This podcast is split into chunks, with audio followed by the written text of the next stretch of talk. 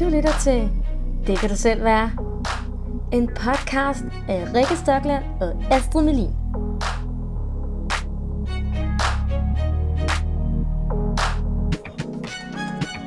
Vi elsker at snakke om følelser og være nørder, og i denne her podcast får du konkrete redskaber til, hvad du kan gøre for at styrke dit selvværd. Tak fordi du lytter med, og velkommen til.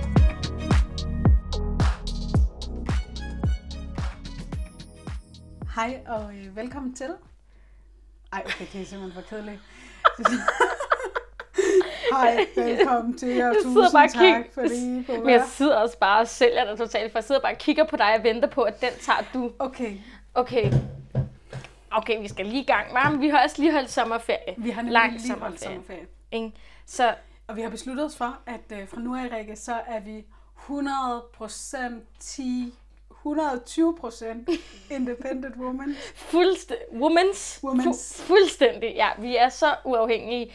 Øhm, så øh, vi er jo vant til at øh, køre det som et radio... Radio. Mm. Oh, ej. Radioprogram. radioprogram, men der kommer ikke til at være den store ændring. Øhm, hvis du har lyttet med før, så er den største ændring sådan set, at der desværre ikke er musik med. Men det betyder også, at øh, vi har længere tid til at snakke. Ja. Det var Og det betyder også, hvis du selv lige har brug for at høre noget musik, tag en pause, så ligger ansvaret på dine egne skuldre. Så Ja. må du lige trykke pause på mig og Rikke. Så må du lige uh, shuffle over i din, uh, hvor du nu hører musik henne, og så lige høre lidt musik, lige få skrevet lidt ned i din bog, hvis du har det. Tag en dans eller gør et eller andet, så Ja. lige ryst kroppen. Ja, det, Det- sørger vi ikke for. Vi snakker bare derudad. Du skal selv pause os. Fuldstændig. Yes, og det kan være, du får brug for det. Nu må vi se. Mm. Vi har et, øh, et stort kapitel foran os i dag, Astrid. Ja, ej, vi skal snakke om noget, som jeg faktisk har brugt noget tid på at reflektere over den her sommer. Og det er det her med at have, øhm, især har jeg reflekteret meget over at have daddy issues. Mm. Men øh, Rikke, jeg sagde det til dig, sådan, vi skal snakke om daddy issues, vi skal snakke om daddy issues. Så var du sådan, ja, og mommy issues. Ja, ja, for en daddy kan også være en mommy. Altså, og så for lige at, øh, at få, prøve at få dig derude, der lytter med til lige at, at komme med på vognen, hvad det egentlig er, vi snakker om. Vi snakker om vores forældre, øh, og de hvad skal man sige, problemer eller udfordringer, vi kan have haft, og de svigt, der kan have været i barndommen. Ja. Og, og det her med daddy issues, det kan være sådan lidt svært at helt sådan begrebsdefinere, øhm, uden Ja. det bliver en lang forklaring. Det, Ja. ja. Vi tager ikke udgangspunkt i sådan Sigmund Freud og hans sådan far- og ødipuskompleks. Ah, nej, tak. det vil vi ikke lige øhm, belyse i dag. Nej. Men det er sådan, man kan godt øh, høre det sådan lidt som slang, synes jeg, det der Ja, med daddy issues. Ja. Og det, jeg synes er interessant ved det, det er, at det er tit, hvis det er en pige, der har lidt problemer med mænd. Ja. Og en, en, eller en kvinde, der godt måske kan lide ældre mænd. Ja. Og det, jeg synes er mega interessant, det er, at det også nogle gange bliver brugt lidt nedladende. Ah, okay, så har hun lidt, lidt daddy issues. Ja. Som om, at man sådan, i stedet for at kigge, okay, men det er jo faren, der har været en kæmpe lort. Ja. Men så er det hende, der ligesom bliver Vi er victim, victim blame. blamet. Ja, og, og, og Rikke, skal vi ikke reclaime at have daddy issues? Fuldstændig. Altså, prøv at høre, det er det, som det her afsnit faktisk skal gå ud på også. Det skal være, at der er ikke noget galt med at have daddy issues. Nej, det er- Vi, om man har lyst til at indrømme, at man har, øh, har nogle problemer med enten sin mor eller sin far, så vil jeg bare sige, vi er alle sammen påvirket af, hvad for nogle forældre vi har haft, eller hvad for nogle forældre vi ikke har haft. Altså- Så, så skide specielt er det sgu heller ikke at have daddy issues. Vi har alle sammen taget alle mulige lort med. Ja. Vi kan lige så godt bare pakke det frem. Og jeg har sagt sådan her før, kan jeg huske, øh, at hvis jeg endelig skulle være med i en klub, så skulle det skulle være Daddy Issues. Og jeg ved, øh, altså Daddy Issues klubben, ikke? Mm. Øhm, og det kan lyde lidt provokerende for nogen. Jeg ved, at der er så mange historier derude. Øhm, og det skal jeg også lige sige, øhm, øh, det her med victim blaming, øh, i det her afsnit, der er intet med skyld. Vi søger ingen No way. skyld, hverken hos forældre eller hos dig, der lytter med, eller noget. Det er slet ikke vores intention. Øhm, men jeg er ligesom kommet så langt i mit, det her, med min, med, der har været med min mor og far, at, at for mig er det faktisk noget, jeg oplever at have til fælles med mange mennesker, som gør noget mega godt for... Hov, undskyld.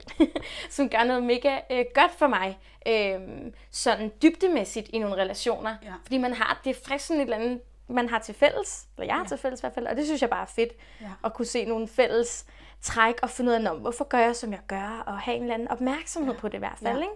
Så mm. det er så vigtigt, at du siger det her, Rikke. Øhm, og især fordi, at jeg tror, at min intention med det her program, det er, at daddy issues, eller mommy issues, eller svære forældrerelationer, det er ikke noget, som vi skal fjerne. Det er nogle ting, som vi godt kan leve med, øh, hvis vi ligesom kan lære at leve med det. Hvor, hvad er det, der sker inde i mig, når jeg føler mig svigtet af mine veninder, eller når jeg føler mig overset af min kæreste? Altså, vi kan godt lære at leve med det. Øh, jeg synes, det vil være for på en måde uopnåeligt at sige, at vi skal helt væk fra det. Det ved jeg godt, der er nogen, der kan.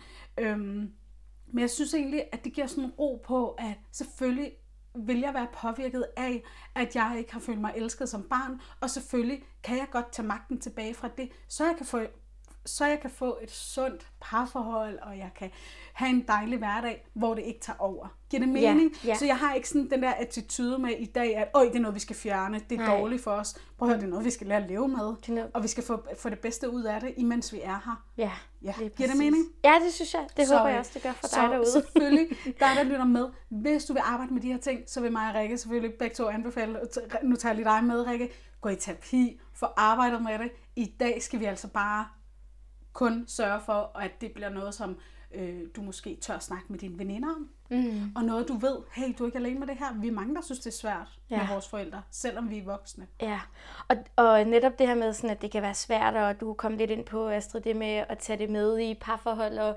relationer og sådan noget, det er også det, vi skal snakke meget om i dag. Ja. Så vi kommer til at kigge en lille smule bagud, altså en lille smule i barndommen, så kommer vi til at kigge lidt på, hvor er vi nu, og hvad så i fremtiden. Ja. Det kommer til at være sådan, at vi snakker, vi prøver at brede emnet ud, og vi prøver at komme med konkrete eksempler, og vi skal stadig lege, jeg har aldrig, og vi kommer stadig med nogle konkrete redskaber til allersidst. Så øh, hvis du også har nogle ting derude, hvor du tænker, ej, men hvorfor kan jeg ikke knytte øh, dybe relationer til mine veninder, eller hvorfor kan jeg ikke, hvad det nu kunne være, mm. så kan det altså være noget, øh, man skal kigge på i sin barndom. Ja. Så det behøver ikke at være sådan, at hvis det ikke lige ringer en klokke med de her daddy issues, så, så behøver du ikke at afskrive afsnittet fuldstændig. Nej. Det kan være, at du kan få noget guld med alligevel. Ja. Ja. Øhm, Rikke, øh, vi har jo, vi, det var jo sådan, at før, da vi lavede de her radioprogrammer, så var du sådan, øh, jeg har sgu taget et øh, citat med, og øh, jeg, var, jeg kom måske lidt til at kalde mig selv for citatmodstander. Ja, det har, det har jeg i hvert fald på bånd, at du men, siger. Men øh, jeg vil gerne ændre de her roller, så nu vil jeg gerne faktisk sige et citat, og øh, jeg vil ikke vente helt til slutningen, men jeg vil faktisk øh, starte. Okay. Problemet er, at det her citat, det er på engelsk. Og jeg har simpelthen haft sådan en gammel historie om, Rikke, at jeg er dårlig til engelsk. Nå, okay, men spændende. Og øh, jeg har faktisk arbejdet lidt med den gamle overbevisning her i sommerferien, fordi jeg begyndte at høre podcast på engelsk. Mm. Og det har jeg aldrig gjort, fordi jeg tænkte sådan, det kan jeg ikke forstå. Ja. Men ved du hvad, Rikke? Jeg kan godt forstå det. Du kan forstå engelsk. Og nogle gange så er der lidt ord, jeg ikke forstår, og så Ja, forstår jeg det jo godt alligevel. Man forstår så nu vil jeg slippe min gamle overbevisning med, at jeg kan engelsk, og så vil jeg læse et citat op Ej, på det engelsk. glæder mig. Mm. Ja, jeg er allerede stolt af dig. You can't change your family, but you can choose how much energy you give to the relationship. Nå, ej, det er da godt. Okay, der kommer jeg godt nok lige til at snuble lidt i det. Men altså, Ej, jeg er siger lige på dansk. Vi kan, Ja. Du kan ikke ændre din familie, men du kan ændre, eller du kan vælge, hvor meget energi du giver til, det, til dit, dit forhold til dine forældre. Ja, lige præcis. Det er Ja. så godt. Så det er nemlig det, at, at jeg lige har lyst til, at vi skal starte med. Det er sådan, hey, hvor pisse irriterende det end er, så vil vi aldrig nogensinde kunne ændre på vores forældre. Er det ikke irriterende, Rikke? er det da røvirriterende. Det er ikke dem, der går i terapi. Det er ikke dem, der tager selvudviklingskurser. Det er ikke dem, der gerne vil snakke om tingene. Det er ikke dem, der kommer og siger undskyld. Tænk, hvis man lige kunne få den far eller mor, man havde drømt om, sådan som man synes, de skulle være. Ikke? Ja. Og apropos det, så er det også lige øhm, vigtigt at sige det her med, der er som, øhm, det, ej, det kommer vi også lidt ind på det, men det kan være rigtig svært at sidde og sige noget i gods og en dårligt om sine forældre, fordi mm. det handler ikke om skyld. Øhm, men det kan også være rigtig svært, fordi man har jo også den her kærlighed måske til sine forældre. Ikke? Mm. Øhm, men jeg kan... Okay, nu tabte jeg lige tråden. Hvor vil jeg hen med det? Ah, nå, ja. Ja, jeg ved det sgu Ej, heller ikke rigtigt. Det er da lige meget. Vi Fuck taber den det. bare, vi samler den op senere, Ej, vi fordi vi den skal nemlig snakke om, hvorfor kan det være svært at skal snakke om sin barndom, hvorfor har vi modstand på at sige, at vi har oplevet svigt, hvorfor kommer vi nogle gange til at lyve for os selv. Mm. Det tager vi lige om lidt. Fordi Ja. jeg skal bare lige sige en sidste ting omkring det her med, øhm, at vi ikke kan ændre på vores forældre.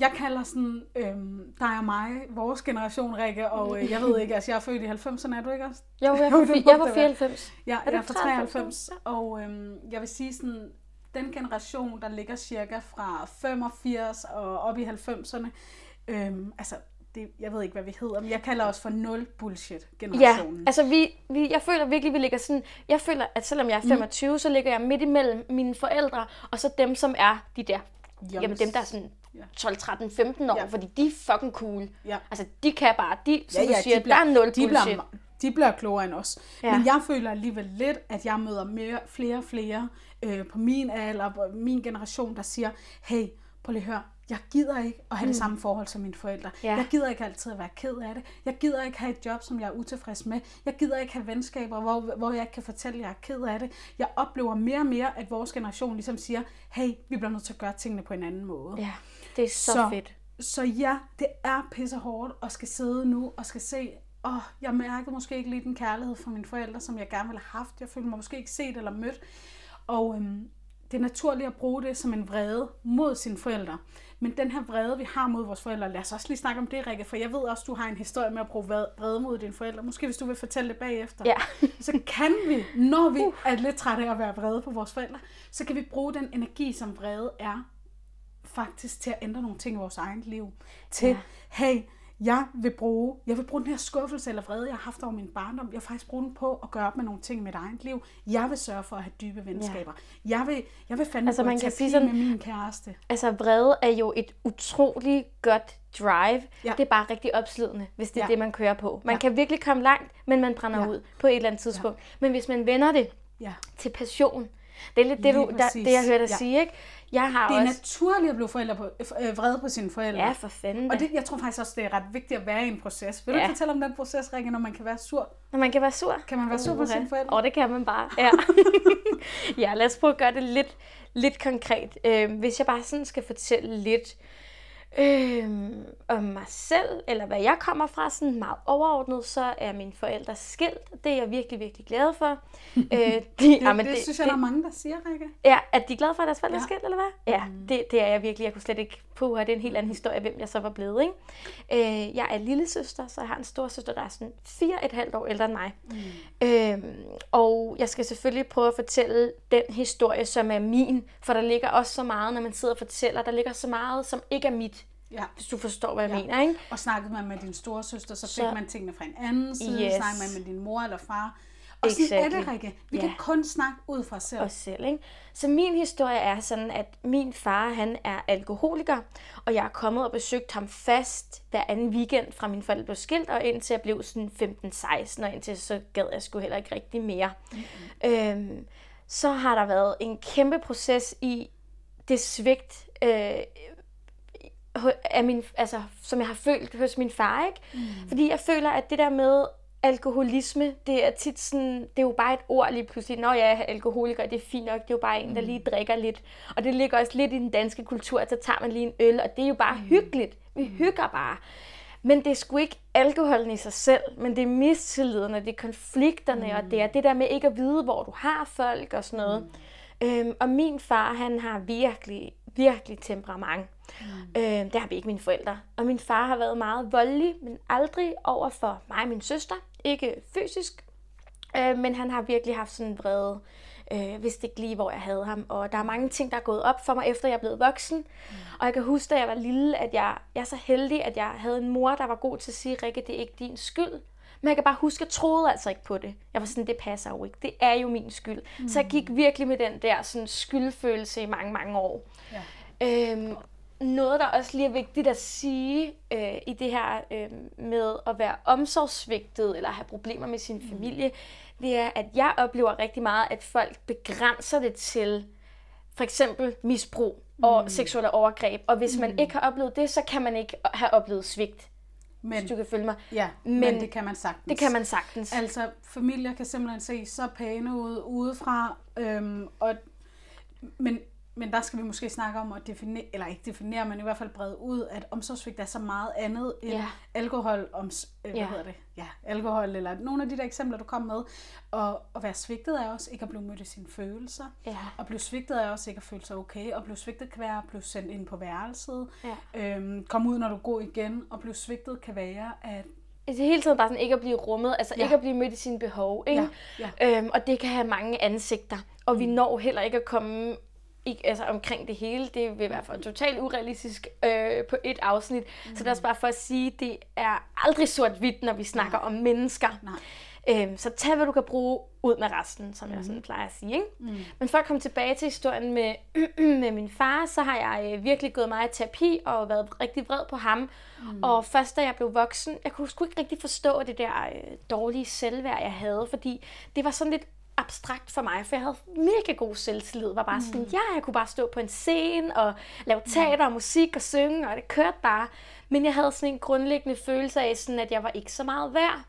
Og det var først, da jeg blev voksen, at øh, jeg tror også, jeg har sagt det i et andet afsnit, men det her med, at jeg fandt ud af, okay, men min far har aldrig sagt, at jeg ikke er noget værd, men i og med, at han har valgt sin mm. øl over mig, så har jeg tænkt, okay, jeg er ikke mere værd end en øl nede i Netto, og den koster måske 5 kroner. Mm. Så jeg har prissat mig selv til det. Ja. Så det er jo gået ud i verden med, at folk kan bare træde på mig. Folk kan gøre, hvad de vil, fordi det er, den, det, er det, jeg har lært. Ja af min far. Ikke? Rikke, må jeg ikke lige starte med at sige tusind tak, fordi du fortæller så ærligt om det her. Jeg tror virkelig, det er en af de ting, der er brug for, det er, at vi begynder at forstå, at vi kan ikke se det på folk, hvad det faktisk er, det kommer fra. Ja, så er det let lige at slynge ud, at hun har daddy issues, eller at jeg har daddy issues. Ja. Men prøv at høre, det er faktisk en ret, altså det er en ret vigtig ting, det her med sådan, at være ærlig og sige, det er faktisk den historie, jeg havde lavet, da jeg var barn. Ja. Der, snak, ja. der tager du den også hjemme på din egen banehalvdel. Det var den her historie, der kørte ind i mig.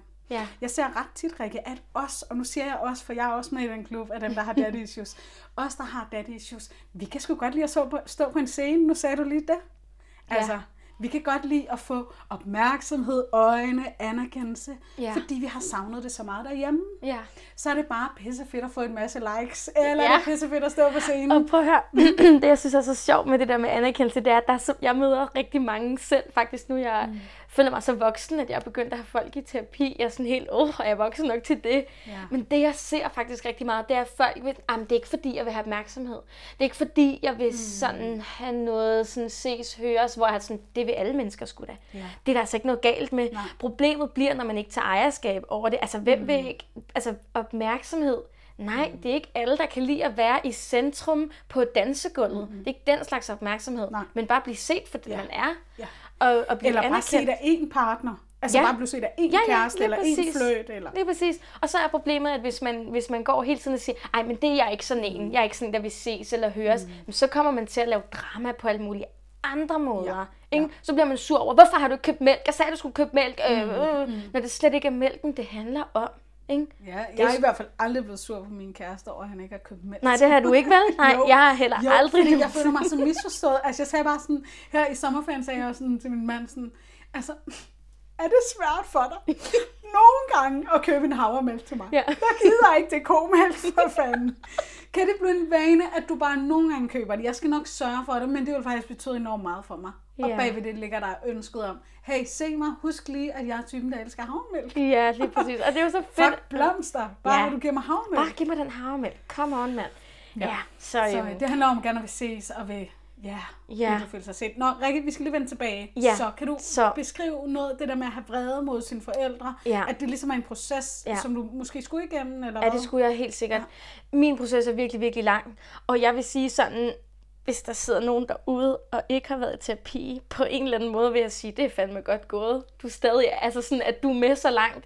Fordi Øhm, jeg havde aldrig været her uden terapi. Nej. Altså, jeg, mi, en af mine missioner, det er jo at gøre det sejt at gå ja, i terapi. Ja. Altså tage ansvar for at sige, jeg vil gerne mm. kigge på det her. Mm. Altså, jeg begyndte i terapi, da jeg var 12 år gammel. Ja, det gjorde jeg også. Altså, og jeg kan huske, da jeg startede med at øh, tage en uddannelse sådan, øh, til seksolog, så så sad der så mange øh, øh, kvinder, som var igennem deres, de var ved at gå igennem deres tredje skilsmisse. Og så var ja. jeg bare sådan, nå for fanden.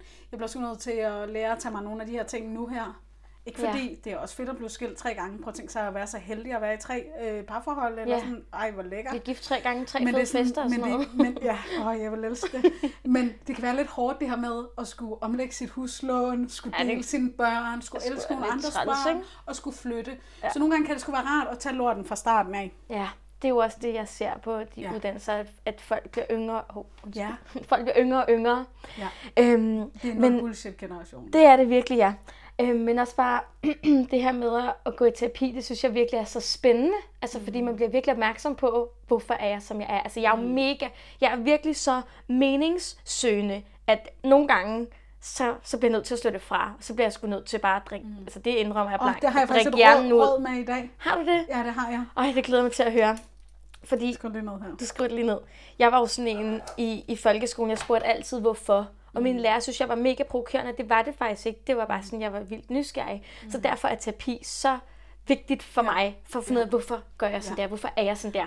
Og nogle gange så har jeg da sådan, okay, lige nu gider jeg ikke at vide hvorfor, så Nej, nej, fuck nej. det, jeg tager Men det. altså, okay, Rikke, når du siger det, jeg ved godt, nu shuffler vi lidt rundt, men Ja, jeg synes bare, det er så fedt at snakke det her daddy issues emne ud. så du ved, dig der lytter med, du ved, du har daddy issues, hvis dine veninder tit siger, nej, du skal ikke skrive til ham. Ja. Nej, stop, stop, stop. Og dit eget hoved, det bliver ved at køre sådan, jamen det kunne jo også være, at han var på arbejde, eller det kan jo bare være, at han ikke lige svarer. Jamen prøv høre, hvis han virkelig gerne vil, så gør han det og det og det. Blablabla. Ja. Men dine veninder, de siger, no way. ja, Nej.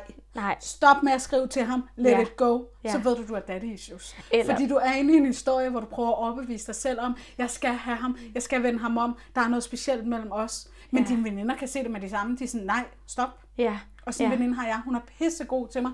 Hun er bare sådan, når jeg prøver at forklare hende om et eller andet overanalyserer, så er hun bare sådan, nej Astrid, du ved ja. Det også godt selv, stop. Du ved, hvad det handler om. Stop Så det. sådan, gud ja. Ja. Fuck man, jeg man, blev lige reddet med af min daddy issues. Tak fordi du lige holdt mig på sporet. Ja. Så der er noget med det der overanalyserer også, øhm, i forhold til andre relationer, Ja. ja. hvor at der er mit råd faktisk bare, at det er bare sådan, nej, stop. Ja. Jeg vil ikke tillade mig selv at være i relationer, hvor der er svigt, eller hvor jeg ikke bliver set, eller hvor jeg skal kæmpe for nogens, mm. nogens kærlighed. Nej, det gider Altså jeg ikke. min, min historie har virkelig, det, det skal vi faktisk, det ved jeg ikke engang, om jeg fik sagt i starten, vi skal jo snakke os lidt om, eller især meget om det der med parforhold, og hvordan ja. Man ligesom slipper det med ind. Mm. Og det er så interessant, jeg kan se, at øhm, den jeg har lavet, det er faktisk, jeg har virkelig haft nogle virkelig gode kærester. Ja. Altså vir- virkelig, så derfor ved jeg også, at der findes nogle rigtig dejlige mænd derude. Altså det er lige for ærligt, så det er også en datingbureau at hook folk op. Jeg har virkelig nogle, Ej, virkelig ja. nogle skønne ekskærester. Mm. Og der var det virkelig sådan, at jeg blev virkelig rummet. Altså, jeg kunne slet ikke forstå det. Jeg var sådan, det her er mærkeligt. Det her, det er trygt, det er stabilt. Hvad fanden er det for noget? Så jeg lavede den her, jeg må sgu skride nu. Ja. Altså, så jeg Ja. skrev sgu, og så det jeg Det gjorde, helt det, jeg kan se. Ja, men det jeg så gjorde bagefter, det var, så fandt jeg en, som var en, en lort. Ja. Ikke også? Så fandt jeg en, Det- som det ikke... kender jeg. Det kender jeg. Men så jeg var sådan, jeg var mega splittet, for jeg var sådan, jeg vil gerne have det, men jeg vil ikke have det. Jeg vil gerne løbe efter, jeg vil ja. gerne... Rikke, tak for at sige det her. Altså, er det- det er vi så mange kvinder, der har brug for at høre. Og der er mange, der laver den her, at de går så i et forhold med en, som ikke ser dem. Og så når de møder en, der ser dem, så tænker de, nej, det er ikke det, jeg skal have. Det, mm. det er for nemt, det er for mm. stabilt. Der er endda nogen, der faktisk synes, det er ubehageligt at være, altså præcis som du beskriver, at være sammen med et menneske, der elsker en, der Altså, kan det- rumme en, der kan se en. Altså, det kan synes være- jeg jo, ja, det har det er sådan været. lidt omklamrende. Han eller hun er lidt for sød, eller er lidt for meget på, eller åh, oh, vi kan nærmest ikke, altså vi, vil hellere, vi, vi, vi kender meget bedre det der med at blive svigtet, skal vente på et svar, Ja. skal blive valgt fra, ej, Altså, nu det- er han det- lige ude med drengene igen. Altså, og... det er jo virkelig sådan, nu vil jeg lige sige noget, øhm, som jeg håber, min mor hører. Det er jo sådan, at man faktisk kan blive liderlig af Ja, svigt. Ja. Man kan blive altså, liderlig af, at man gerne vil se, så man kan løbe Ja. efter nogle mænd. Ja. Ej, pli, altså, man, det, jeg kan virkelig mm. føle sådan, eller det har jeg kunnet før, ikke? Nu har jeg jo en kæreste, hvor jeg nogle gange har det sådan, skal vi snart skændes, eller hvad? Ja. Men sådan før i tiden har jeg virkelig haft sådan en, jeg har overbevist mig selv om, åh, jeg tænder mega meget på den her fyr. Mm. Gud gør jeg ej. Jeg tænder på et gammelt mønster, mm. der hedder, jeg skal bevise, jeg er god nok, for det har jeg aldrig fået at vide af min egen far.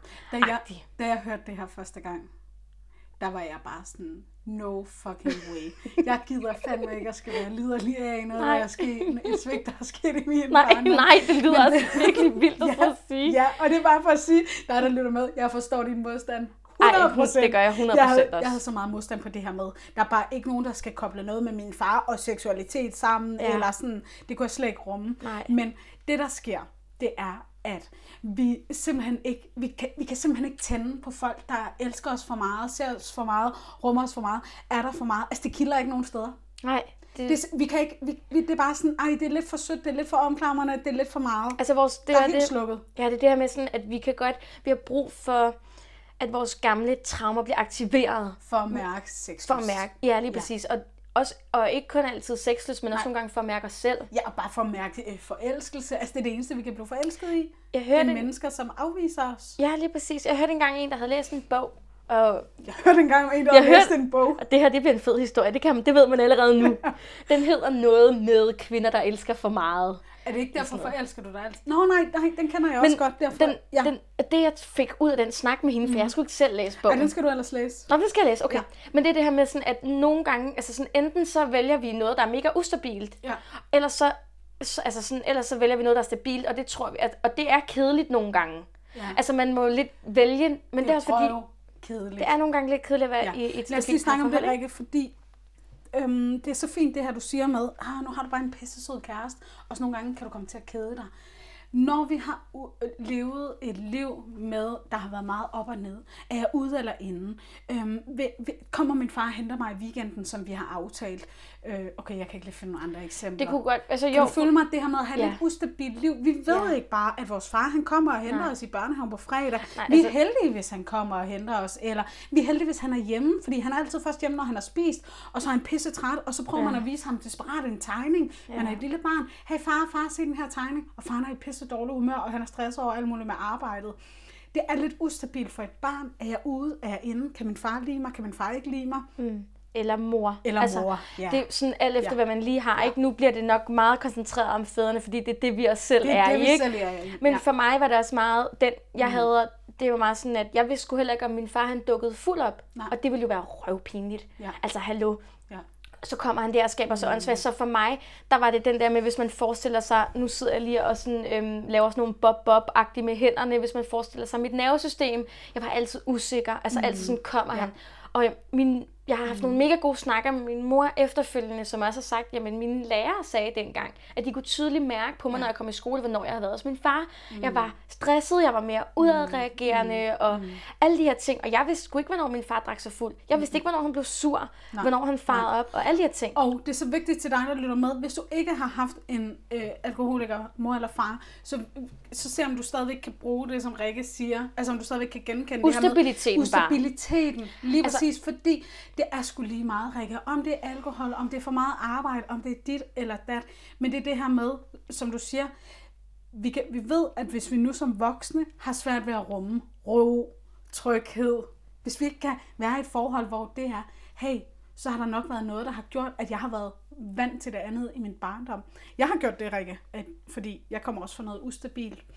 Øhm, og det igen, det er min udlægning af versionen øh, ja, af min familie.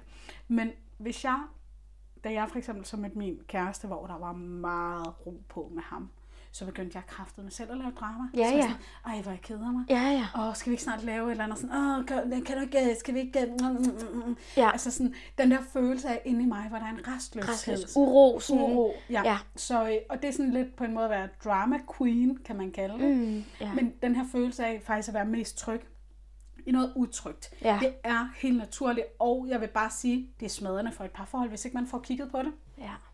Så ja, det det, det er pissekedeligt. Nogle gange i Nogle hvert fald. Men også, Men der er en helt anden dybde, som man slet ikke kan få i et andet forhold. Så derfor vil jeg altid sige, at, at det er ikke fordi, vi skal vælge det stabile. Hvis du har to mænd foran dig, og den ene han bare øh, er der 100% for dig, og den anden løber væk fra dig, så vil jeg faktisk sige det sådan, hvis du ikke har prøvet at tage den mand endnu, eller kvinde, men at tage den her person, tage den her person, altså vælge den her person, som er der 100% for dig, hvor du føler, at der er faktisk lidt for meget kærlighed, det er lidt for kedeligt, det kilder ikke helt lige så meget de rigtige steder, som det gør, når jeg skal ja. løbe løbe efter, så vil jeg faktisk sige, gør dig selv en tjeneste og prøv at udforske det modsatte forhold. Hvis Ja. du er vant til at løbe, løbe efter, så prøv for selv, din egen selvudviklings- og selvindsigts skyld, prøv faktisk at være sammen med en, hvor der bare er ro, stabilitet, og brug det til at få kigget ind af. Ja. Det vil jeg anbefale, Rikke. Ikke fordi Ja, jeg jeg siger, vil det er det sige- rigtige valg, Nej, jeg men jeg vil lige til- bare sige, giv dig selv den oplevelse, ikke altid at løbe Ja, efter. jeg skulle til at sige, sådan, der er ikke noget rigtigt Nej, og forkert. nej. Altså sådan, man skal nok, jeg tror på, at mennesker generelt er så meningssøgende, mm. at hvis der ikke er en mening, så finder man en mening. Det skal Ja. ja. man nok selv lige få sjusset sig frem Ja, ja, til, ja. ikke? Sådan, øhm, noget, som, som jeg synes har været rigtig vigtigt for mig, øh, jeg kom til at tænke på, Astrid, da du sagde det der med, at det kan også være, vi kan, altså det kan være svært for os at rumme og blive elsket og sådan noget. Mm. Noget, som jeg, jeg synes virkelig faktisk, det er lidt pinligt. Men jeg har engang, altså apropos det der med lidt drama, ikke? Jeg har mm. kommet til at teste min kæreste en lille smule, men han ved det godt, for jeg har sagt det til ham. Jeg har sagt, mm. at jeg, jeg tester sgu lidt. Altså, mm. jeg Det, har, det, det, det, det tror jeg, de fleste kvinder kan genkende. Ja, øhm, jeg er mega glad for, at jeg det mindste har sagt det højt. Mm. Men der var en gang, hvor jeg kan bare huske en episode, øhm, hvor jeg ringede til ham, hvor jeg havde været i byen, og jeg havde snakket med en, som jeg havde, der sådan lige kort, min kæreste og jeg havde været kærester, gik fra hinanden, blev kærester. Mm. Og mens vi ikke var kærester, så jeg med en anden, og det vidste min kæreste godt, øh, fordi vi var jo heller ikke kærester der. Og øh, han var ikke så god for mig, eller det kan man jo diskutere. Så møder jeg ham i byen, og vi snakker bare, og jeg kan mærke, at jeg bliver draget. Han er sådan en, han vil, altså han er nu skal jeg ikke sidde og sige noget ondt om andre mennesker, men skal vi bare sige, at jeg skulle i hvert fald, han ville gerne have, at tick og bait om, at vi skulle ses. Han mm. var meget sådan, ej, overbevis mig lige, om jeg skal komme. Og, og, du ved, jeg havde mange red flags, men jeg tænkte, nej, fuck det, du ved, det er bare mm. hygge. Jeg var sådan, nej, kom mm. dog bare. Og min kæreste, han vidste øh, alt det her. Så jeg ringer en dag øh, til min kæreste om natten, og så siger jeg, prøv at høre, der er ikke sket noget, men jeg har øh, snakket med ham her, fyren, og jeg kunne bare mærke, at jeg blev mega draget af det, men jeg ved, at det er jo ikke det, jeg vil, og nu har jeg mega mm. meget skyld, og jeg kan ikke forstå, hvorfor mm. fanden er du sammen med mig, og sådan noget. Og min kæreste, han er bare sygt træt, og klokken er bare 4 om natten, så siger han sådan, ja, okay, Rikke, ja, men jeg tror altså bare, det er fordi, det handler om, at du synes, det er lidt svært at forstå, at jeg jo bare elsker dig. Altså, mm. og så var jeg bare sådan, nej, mener du det? Ja. og jeg har Ja. virkelig været sådan, jeg har virkelig, virkelig øh, fra start, da jeg gik ind i det her med min kæreste, har jeg sagt til ham, prøv at høre, jeg har noget med fra min barndom omkring min far og min mor, især min far, og det her med mænd. Jeg har lidt mistillid til mænd. Mm. Så det har jeg brug for, at, altså det skal du bare lige vide, jeg er i proces med. Mm. Og det sagde jeg faktisk ret tidligt, fordi jeg havde det bare sådan, prøv at høre, det er altså en del af mig. Hvis han ikke kan mm. klare det, så, mm. så tror jeg bare sådan, så gider jeg ikke rigtig at spille min tid. Mm. Altså jeg forstår godt, det kan være enormt mm. sårbart for nogen at lægge ud, ikke? Ting, mm. hvis man bliver afvist på det. Mm. Men i det mindste afviser man ikke sig selv. Ja. Jeg oplevede, at han tog det mega godt, men, men, men sådan, og han sagde, at prøv at høre, Rikke, hvis jeg spørger ind, så er det altså ikke fordi, jeg ikke vil lytte og ikke vil forstå, men jeg forstår det ikke, for det er ikke det, jeg kommer fra. Men jeg vil gerne prøve at forstå det, og jeg vil gerne lære dig at kende. Og det er bare så Altså, vigtigt. jeg, jeg, altså, jeg, jeg kom lige til at tænke på, øhm, apropos øh, din kæreste, så tænker jeg lige på, øhm, vi skal også lige huske, at, øh, at der jo også er nogen, der også bliver tiltrukket af folk, der har daddy eller mommy issues. 100 procent. Øhm, Og Ja. det vil ofte være reddertypen. 100 procent. Så det her med sådan, okay, vi laver lidt drama, vi laver lidt konflikt, et eller andet, som du siger der på, øh, på diskoteket, ringer om natten. Nu synes jeg bare, at din kæreste svar var mega genialt. Men vi skal også lige huske på, at der er også nogen, der også gerne vil redde os eller vil fikse os. Ja. Og de gør det også, fordi de har noget med fra deres barndom. Ja. Og øh, her kan jeg også lige tage min kæreste med i faldet. Ja, tag Så er det med. sagt. Så er det sagt. Jamen, det, det er jo heller ikke for... Altså, okay, nu sidder jeg og siger sådan, som det er nu, men jeg skal også bare lige sige, min kæreste og jeg, vi går begge to i terapi hver for mm. sig, fordi min kæreste, han er en redder, mm. og jeg er en redder. Og vi har virkelig ligget, hvem skal redde hvem, og der sagde jeg til ham, det er jeg træt af det her. Jeg Ja. gider ikke. Ja. Jeg skal ordne mig selv, hvis man Ja. kan sige det sådan. Du Ja. skal ordne dig selv, og vi skal være Du kærester. skal tage ansvar for dit liv, jeg tager Ja, ansvar for mit liv. For jeg og så blev også sådan helt, ad, kærester." jeg vil ikke Ja. reddes, men det er det, jeg kommer fra, Lige ikke? præcis, Vi skal lave et helt afsnit om det der med offer redder. Det der drama 100%. Det skal vi, det skriver jeg lige ned. Men jeg har bare tænkt, at det afsnit bare skulle hedde offer, fordi selvom at man vil redde andre, så gør man det jo også for ikke at se på sin egen ting. Nå, den tid, Ja, den snak. vi snakker. Rikke, vi snakker. Damn, tiden Ja. går hurtigt. Ja, men det er mega fedt, at nu er der bare fri rammer, og vi bare må snakke. Jeg tænkte sådan, okay, nu har vi snakket meget, hvor jeg tænker, at det her er fedt for andre lige at høre. Øhm, men skal vi ikke lige snakke om det her med, øh, med omsorgssvigt, at hvorfor er der nogen, der faktisk har det, hvor, hvorfor er der en del af os, der faktisk har lidt skyldfølelse over, og skal, skal, skal tage nogle ting fra vores barndom, og ligesom sige, hey, jeg, jeg følte mig faktisk ikke set, eller støttet, eller rummet, da jeg var barn, eller øh, jeg føler mig tit overset. Hvorfor er det så svært for nogen af os, og hvorfor kan vi komme til at lave en løgn over for os selv, der hedder, jeg havde en god familie? Mm. Skal vi lige snakke Ja. lidt om det? Ja, Er jeg det sidder okay? bare og nikker, Yes. ja, fordi du, Fordi at du jeg har noget tænker, til det. For mig er det så vigtigt at virkelig have en dyb, dyb forståelse for mennesker, og øhm, den kommer nok bedst til udtryk på den her måde, at uanset hvad vi har været udsat for, i, når vi er børn, nu snakker jeg kun om at være barn. Når vi er børn, så er vi stadigvæk afhængige af vores forældre. Vi er stadigvæk afhængige af, at der er nogen, der betaler vores husleje. Vi er stadigvæk, altså det ved vi jo fucking ikke, når vi er børn. Vi er afhængige af, at der er mad på bordet eller i køleskabet. Hvis der ikke er mad på bordet eller i køleskabet, så ved vi godt, at på en eller anden måde skal det gå igennem vores forældre, at vi skal have en form for omsorg for ikke at komme ind på alle mulige kedelige teorier, der handler om det her med, at vi mennesker har brug for vores forældre, så vil jeg bare sige helt kort, at vi børn, vi kan simpelthen ikke overleve uden vores forældre. Hvis vi kigger rundt i dyreverdenen, øh, hvis en giraf den bliver født, så kan den jo kraftigt med gå lige bagefter. Altså den kommer ud, rejser sig op. Prøv at høre, det tager et år for et lille barn at lære at gå. Ja. Vi er så afhængige så af vores afhængige, forældre. ja. Vi bor hjemme til vi er 18 år. Min lillebror på 10 år, altså jeg ved da ikke, om han selv kan vaske sit tøj nu. Eller sådan. Altså prøv lige at se, hvor mange år vi bruger på at lære og klare os selv. Så uanset hvad vi har været udsat for af vores forældre, så er vi afhængige af dem for at overleve. Derfor kan vi også godt komme til at, åh, jeg ved ikke, hvordan jeg skal sige det, men komme altså, at undskylde for vores forældres opførsel. Vi kan godt komme til at pege ind imod os selv og sige, jeg var også et besværligt barn, eller min søster var også et besværligt barn, eller om det var også fordi min bror han var handicappet, eller det var også fordi min mor havde en depression, mm. det var så synd for hende. Det var- Og det er pisse synd. Ja, men det er jo også det der, det- altså det er jo svært, fordi nogen snakker om ubetinget kærlighed til forældrene, så kan man mene, mm. hvad man vil om det, men uanset hvad, så er det jo faktisk deres skyld, vi er levende. Altså, Ja. eller, vi var jo døde uden dem, ikke? Mm. Jeg har skrevet ned her, at børn har brug for en pålidelig voksen i sit liv til at forme stabile relationer, sådan fremadrettet. Ja. Ikke? Og hvis man ikke har haft det, så er det sgu da klart, at det er svært nu. Ikke? Ja. Vi kan kun lære det, vi har lært. Ja. Vores forældre kan kun give det videre, de selv har lært. Ja.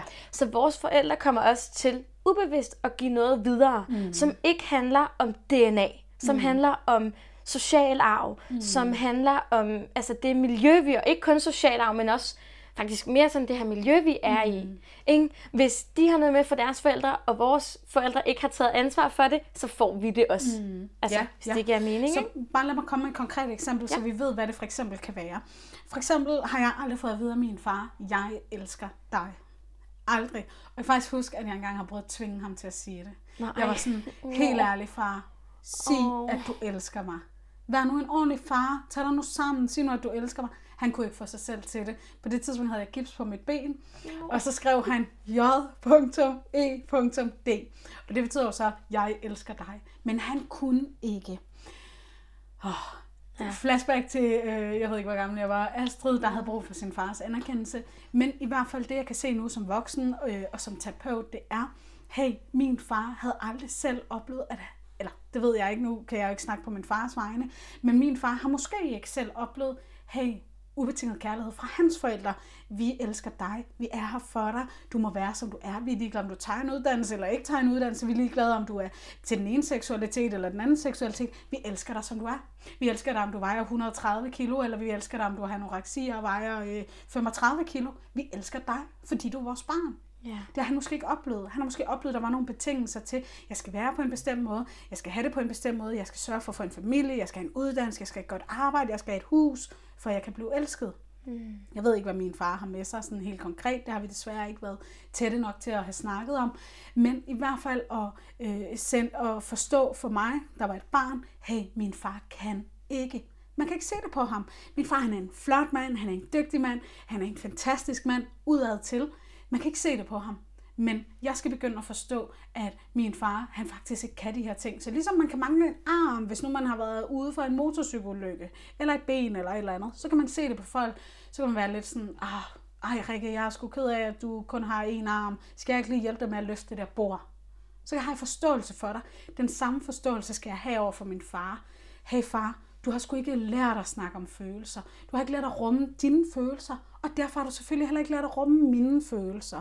Så når jeg er et lille barn, der er ked af det, så er det faktisk fordi, du har et handicap. Altså, Ja. det er bare et handicap. Et følelsesmæssigt handicap Et følelsesmæssigt Mm, handicap. ja. Du kan ikke tage dig af mine følelser, for du har aldrig selv lært at håndtere at være ked af det. Så når jeg er ked af det, ved du hvad han har sagt til mig?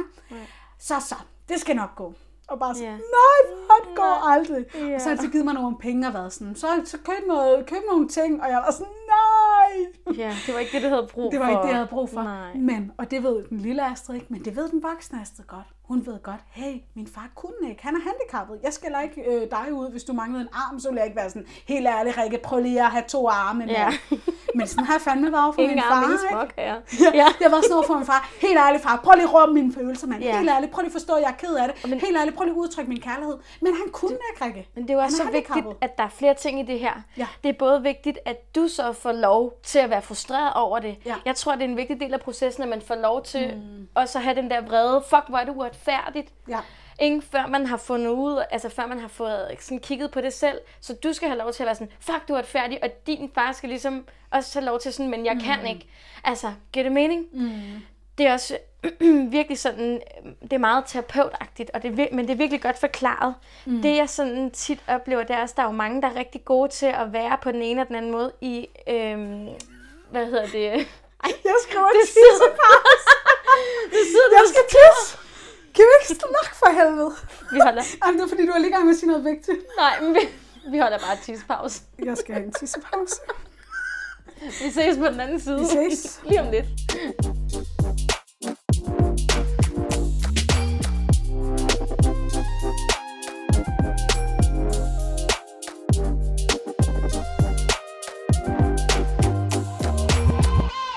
Hvordan var det at tisse?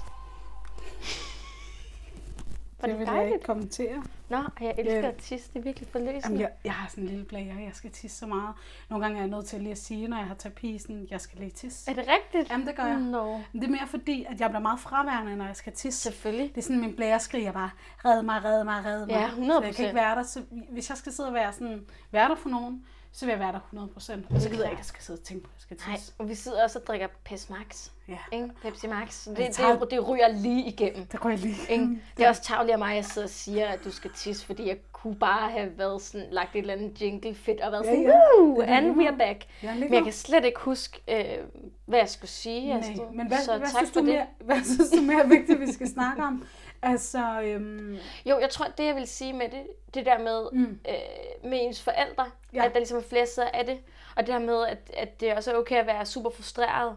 Øhm, og det er også for at sige dig, der lytter med derude, husk at, øhm, okay, hvordan fanden siger jeg det her, uden at lyde sådan mega bedrevidende-agtigt. Det er bare for at sige, Astrid, du er jo terapeut, ikke? Og har gået meget terapi. Mm. Jeg har gået fucking meget terapi, og virkelig sådan nørd omkring det. Det er egentlig for at sige, at, at det er mega fedt, at vi er kommet, hvor vi er, men det har taget tid.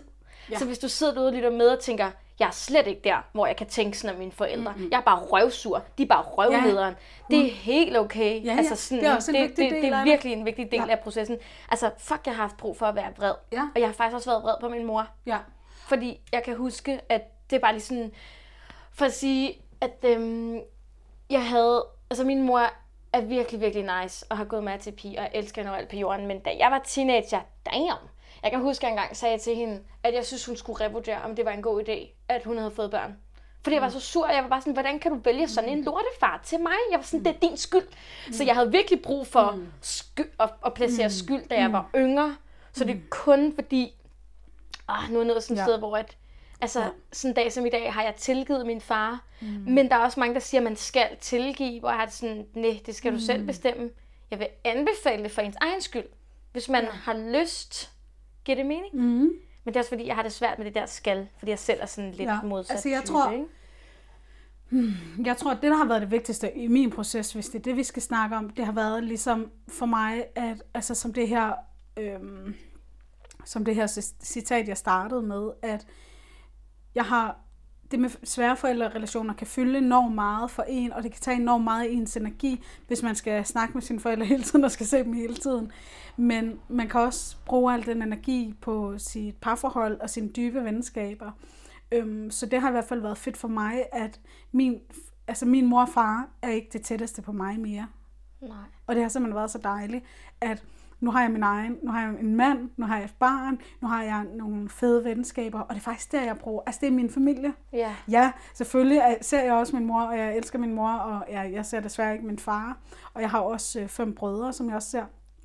Og det er sådan, det er fantastisk for mig, at jeg ligesom en gang, altså når man er barn, så er ens mor og far jo ligesom bare ens mor og far, og det tætteste på en. Der er også noget fedt ved at blive voksen, og så selv bestemme, hvem der skal være ens familie. Øh, det tror jeg har været virkelig vigtigt for mig. Ja, 100 procent. Og også, jeg synes, det, der gør mest ondt på mig nu, det er, at jeg engang imellem bliver ramt af sådan nogle små stik af, at Ja. åh, jeg, jeg troede, jeg skulle have den og den familie. Ja. Altså for eksempel, for et par uger siden var jeg på Sjælland, Mm. øh, hjemme og besøgte min mor, og så ser jeg faktisk på Instagram en eller anden i en story, der lige øh, viser, at hendes far har hjulpet hende med noget i lejligheden. Mm. Og min far bor også på Sjælland, og så fik jeg sådan en, shit mand, nå ja, man har jo en far. Altså jeg havde faktisk glemt ja. ham, og det, så nåede jeg op i mit hoved, og sådan, fuck, det har jeg dårlig samvittighed over. Mm. Jeg har ikke ringet og sagt, at jeg var på Sjælland, og burde jeg gøre det? Det der med burde i familierelationer. Mm. Jamen, vi er jo familie, så jeg burde det her. Ja.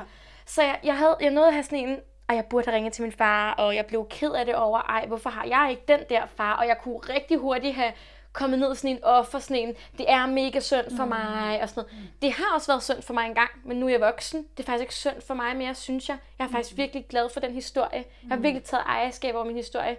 Og jeg tænkte, jeg så det sådan her, okay, grunden til, at jeg ikke har ringet til min far, og jeg har været på Sjælland i 10 dage, og jeg har helt glemt det, det er egentlig fordi, jeg ikke netop lægger så meget energi i det mere.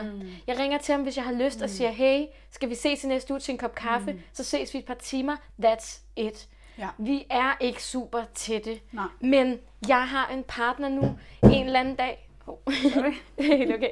En eller anden dag vil vi måske have børn. Jeg kan skabe min egen familie. Mm. Ikke? Det er jeg Ja. virkelig, virkelig Og det er glad nemlig for. det, jeg mener, i forhold til at bruge vreden mod sine forældre, som også er, øh, som også er helt okay.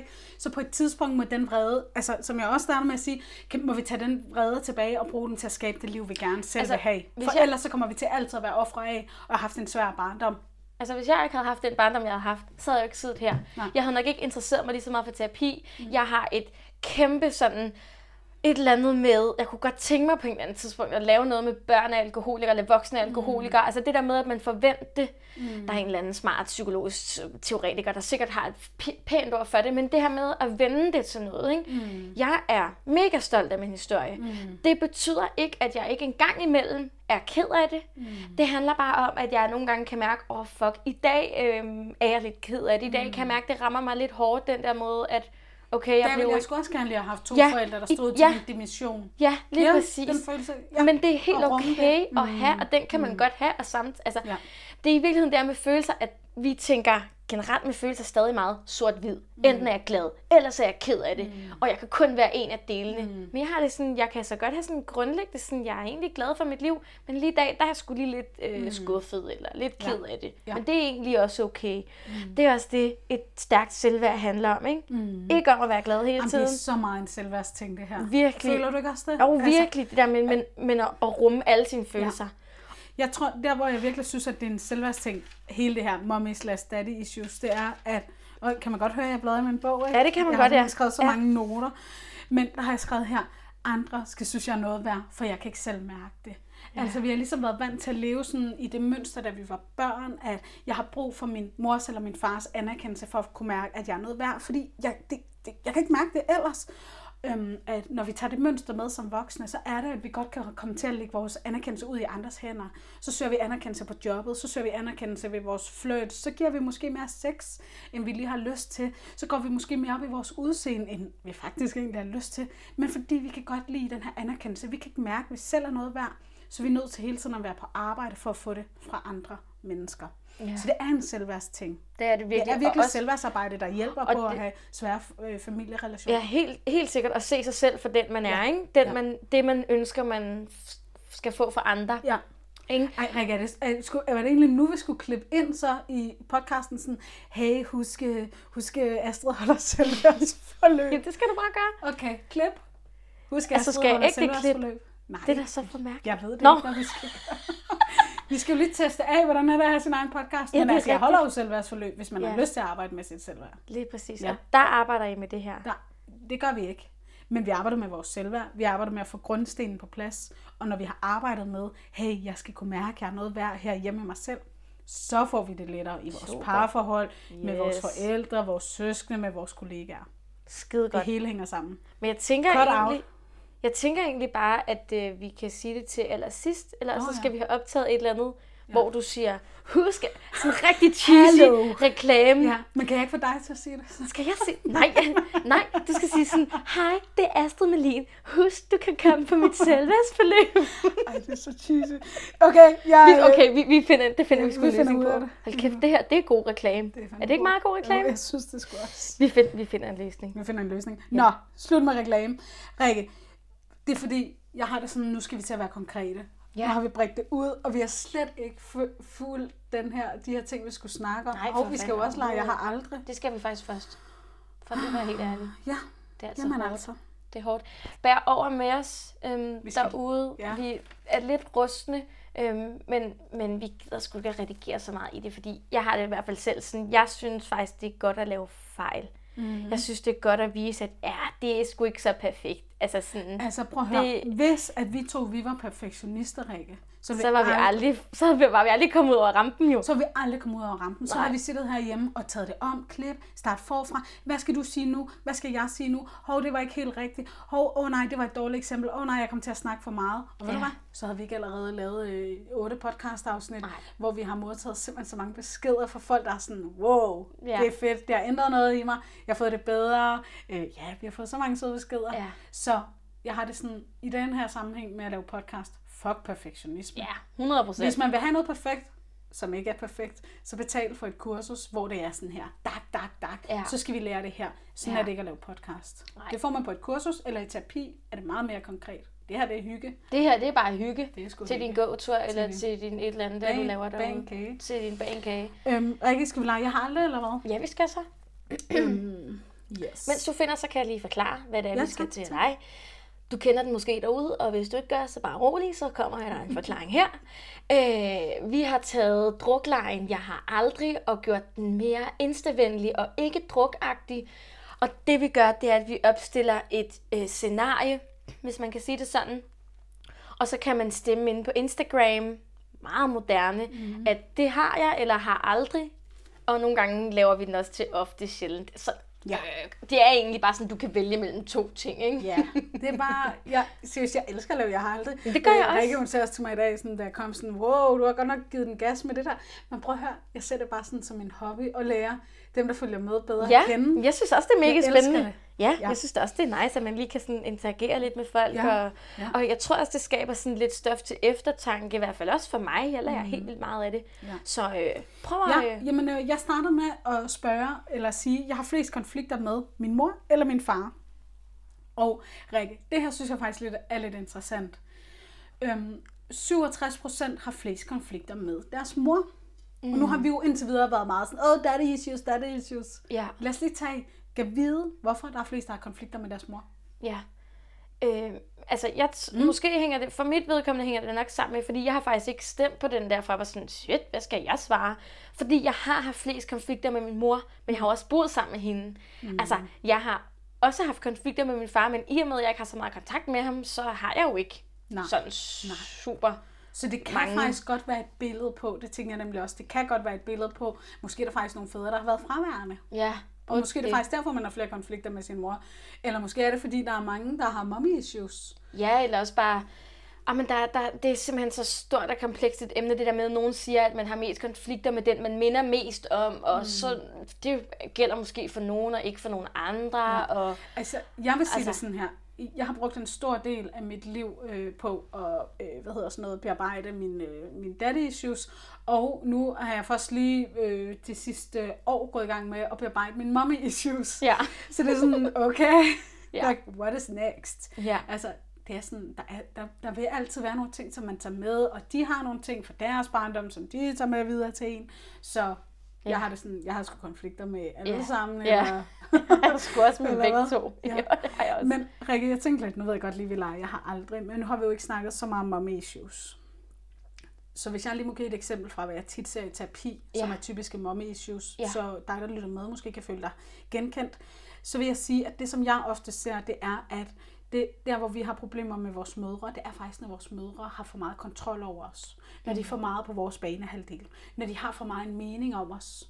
Ja. Eller de ting, vi gør. Der er også mange synes. møder, der har kritik. Ja. De har kritik på dem selv, og det kommer ud. Og det. Ja. kommer ud med sådan nogle små stikpiller. Og man kan også have Ja, nogle har du møder, ikke taget lidt på? Prøv lige at se lidt glad ud. Ja. Hvorfor er du og- sammen med ham? Men, men faktisk endda er der også nogen, der ikke engang får den direkte, men de ser, hvad deres mor gør. De ser mor og siger, ej, se ham derovre. Ej, Ja. se hende derovre. Ja. Eller når man sidder til en fødselsdag i bilen på vej hjem, så sidder ens mor og fortæller, hold da op, han havde godt nok taget på Ja. ham der. Ja. Og så ved vi jo godt som børn, at Okay, nej. så, så hvis man er tyk, så er man ikke værd at elske, eller Ja, sådan, så det er det noget det, dårligt. videre, ja. Og så går alle også rundt og er bange for at blive tykke, og det er sådan, der er ikke noget galt i at være tyk, men der lever stadigvæk en historie omkring, at det er dårligt for Ja. nogen, fordi vi får den fra vores forældre med at snakke dårligt om mennesker, der er tykke. Ja. Eller mennesker, altså, Altså- der har sociale øh, udfordringer, eller et eller andet. Det er simpelthen ikke okay. Men sådan- det er sådan, det er. Meget, meget generalis- virkelig generaliserende med streg under, og mm. nu må I sgu ikke skyde mig ned derude. Så, så det, jeg ser tendensen, det er, mødre tager overansvar. Ja. Det får vi rigtig meget som kvinder. Det tager vi rigtig meget med ind i parforholdet. Tager overansvar. Ja, så vi selv en- kommer til vi kommer at selv til at gøre for det. andre, fordi vi har set vores mor gøre Lige præcis, det får vi. Øhm, og så fædre er nogle fædre lidt mere fraværende, mm. og så er det sådan, det, vi lever altså mm. virkelig, hvor vi stadig er meget præget af Ja. noget gammelt. Altså, det er Ja. ikke så mange generationer. Vi Nej, skal ikke så nej, meget nej. langt tilbage, Ja. før vi kan se noget. Øhm, men Men Rikke, det gør vi op med. Der sker noget nu. Dem, som vi så møder, vores generation, de er Ja. min generation. Det er så fedt. De er ofte, gider altså nu bliver det også meget generaliserende i det her med mænd og kvinder, men de mænd er faktisk ofte vokset op med deres mor alene. Ja. Så det vil sige, at de måske kommer til at tage overansvar. Mm. Så det er aldrig sort-hvid, men det er bare Aldrig. for at sige, at vi er så påvirket af vores forældre, også selvom vi ikke vil indrømme det. Ja. ja. Øh, må jeg lige sige en sidste ting med mommy issues? ja. Det, som jeg tror er mange mødres issues, det er faktisk, at de har, øh, de har simpelthen gået for meget op i at være mor. De har simpelthen glemt deres egen liv, deres egen arbejde, deres egen hobby, deres egen veninder, deres egen parforhold, deres egen sexliv, og derfor lever de for børnene. Så det jeg også tit ser, det er altså det her med, at mødrene er over på andres banehalvdel, fordi de faktisk ikke har noget andet at gå op i i deres mm. liv. Ja. Og så kan man godt komme til at holde for meget fast i sine børn. Så jeg kan se mange børn, der har brug for faktisk at få, nu siger jeg klippe navlestreng, det gør man jo også, når man bliver født. Men den usynlige navlestreng til ens Ja. mor. Hey mor, du skal leve dit liv, Ja. og jeg skal leve mit liv. Ja. Ja, godt. Nu Lige har jeg sagt nok om præcis. det. Ja, Vi har Jamen, det er så fint. Mm. Det er så fint lige at få med os. Ja, ja. hvad der er typisk mor-issues. Okay, så vil jeg lige, jeg har aldrig, hvis nogen havde glemt det, min mor har sagt, hun elsker mig. Det er der øh, 80% der har Åh, oplevet, at deres mor har sagt. Så der er også 20% der har oplevet, det har min mor Ja. faktisk ikke sagt til mig. Med fædre, der er det 56% der har oplevet, at deres far har sagt, at Ej, han dejligt. elsker dem. Og fire, Kæmpe kys til de fædre derude. Mwah. ja. Elsker jeg. Og Rikke, Elsker det her det er jo bare at sige det. Man kan godt føle sig Ja. elsket, selvom man ikke Det har fået det ord godt. alligevel. Lige præcis. Ja. Jeg ved jo også, at min far elsker mig. Han kan sgu bare ikke sige det. Men det har fundet ud af. De elsker også det, som de kan. Ja, lige Ja. præcis. Ja. Sådan er Og jeg det. elsker også min far, det som jeg kan. Det gør jeg jeg er for eksempel mega glad for, at han har født mig. Ja. Eller, eller han der er måske ikke lige stået Ej, for, eller- men han har lavet mig. Han har ligesom været med i processen, kan man sige. Ja, og jeg er glad for alle de søskende, jeg har fået af Ja. ham. Og sådan. Altså, jeg har også en kæmpe det kærlighed til godt. min far, selvom han har afvist mig. Ja. Nå, jeg, øh, jeg føler mig set, støttet og rummet af mine forældre. 68% siger, at det gør jeg ofte, og 32% siger, at det gør jeg sjældent. Den her øh, øh, post fik jeg rigtig mange beskeder på fra kvinder, der siger, hey, øh, det er blevet sværere efter jeg er blevet voksen og føle mig rummet, og nogen siger, om jeg følte mig mest rummet, da jeg var barn, og du ved, der er Ja. så mange forskellige historier, vi alle sammen har. Og det kan også være det der med, hvordan man definerer det. Ja. Det er virkelig, virkelig en, en, en vigtig del af det, og nu skal jeg stoppe mig selv, inden jeg kommer på sidespor, men det der med, at man kan sagtens sige, jamen ja, jamen, jeg føler, altså, hvordan definerer man det der med set, rummet og elsket? Ja. Det er jo også så svært, når vi snakker følelser, ikke? Men det er sgu dejligt at vide, at der er så mange, Ja. der føler det. Det er jeg Ja. fandme glad for at Ja. høre. Og til jer, der ikke føler det, så vil jeg bare sige, ja, dine forældre kunne ikke opfylde dine behov og kunne rumme dine følelser. Det kan din partner måske heller ikke. Men altså, der er virkelig en idé i Du kan øve dig i at gøre og kan det selv i begynde hvert fald. at rumme sig Ja. ja. selv, og se sig selv, og være der for sig selv. Fordi nu var der så mange procent her, der sagde, øh, ja, ja, det oplever jeg faktisk ret ofte. Men alligevel ved jeg, at en del af dem, der har svaret det, også vil have stadigvæk problemer i deres forhold. Så der er noget fantastisk i også at slippe sine forældre og sige, ja, I skulle være der for mig, da jeg var barn, men nu er jeg voksen. Nu, Ja. nu, nu kan jeg ikke mere mm. gå tilbage til, at I ikke så eller rummede mig, eller I ikke ser eller gør det. Nu må jeg selv være min egen voksen. Ja, Ja. Så Det, godt. Det, det kan du sige noget klogere om senere. senere. Nå, jeg har gået i terapi for at snakke om min barndom. Det er der faktisk 55 procent, der har. Mm. Og det er godt at høre. Der vil jeg bare sige, Rikke, jeg tror virkelig, vi er på rette vej. Det tror jeg altså At det bliver mere cool at gå i terapi. Det tror jeg også. Altså, personligt selv ikke, Rikke.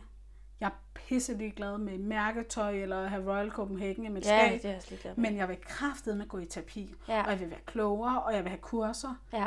Også det her med øh, øh, corona, kommer, jeg tror, det kommer til at blive en lidt hård vinter for mange mennesker. Ja. Jeg har det sådan, jeg skal bare nørde selvudvikling, jeg skal tage kurser ved spændende mennesker. Ja. Fordi at det er virkelig livskvalitet. Ja. Ja. Det er det virkelig. Altså helt vildt. Det, Ja. det, det er det bedste, synes jeg.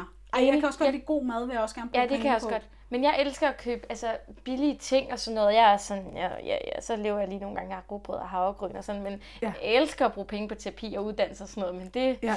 ja, sådan Ja. er det at være lidt, lidt nørd, ikke? Ja, men det- jeg ser det virkelig mere og mere, at folk ønsker at tage ansvar, Det er nul og det er bullshit. så fedt. Nul bullshit generationen. Vi gider ikke at, at fortsætte som og bare øh, løbe et hamsterhjul. Nej. Ja. Okay, jeg er bevidst om, at mine mønstre fra min barndom og forældre nogle gange spænder ben for mig. Det er der ret mange, der er bevidst om. er godt. 82 procent siger ja. Og til det vil jeg bare sige, at vi alt kommer med i vores forhold, eller det øh, Altså i vores liv. i vores liv. Bare. Ja, tak Rikke Ja. for at rette mig. Både i vores forhold, vores venskaber, vores kollegaer. Det, det, altså sådan er det.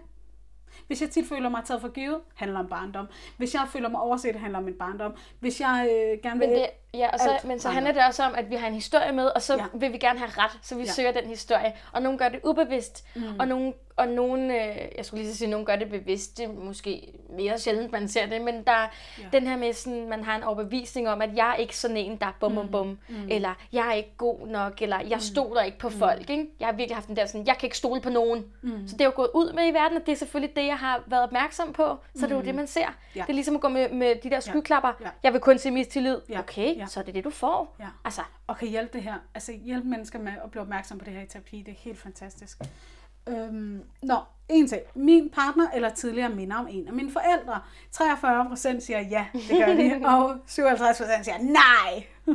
og hvad, hvad tænker du, Fair nok. Rikke?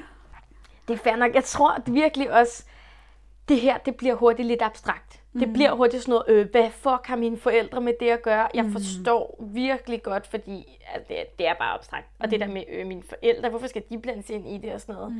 Det er jo også bare det der med, at man kan se nogle træk. Ja. Altså, om der er nogle, mm. om der er nogle mønstre, sådan noget, der går igen. Ja. Jeg vil sige det sådan her helt kort, det er, at øh, bare roligt, dit parforhold skal nok sørge for, at dine gamle ting kommer op til overfladen. 100%. Og her snakker vi ikke om de første to år, hvor man er forelsket, og man flytter sammen, og øh, de fleste ting er gode.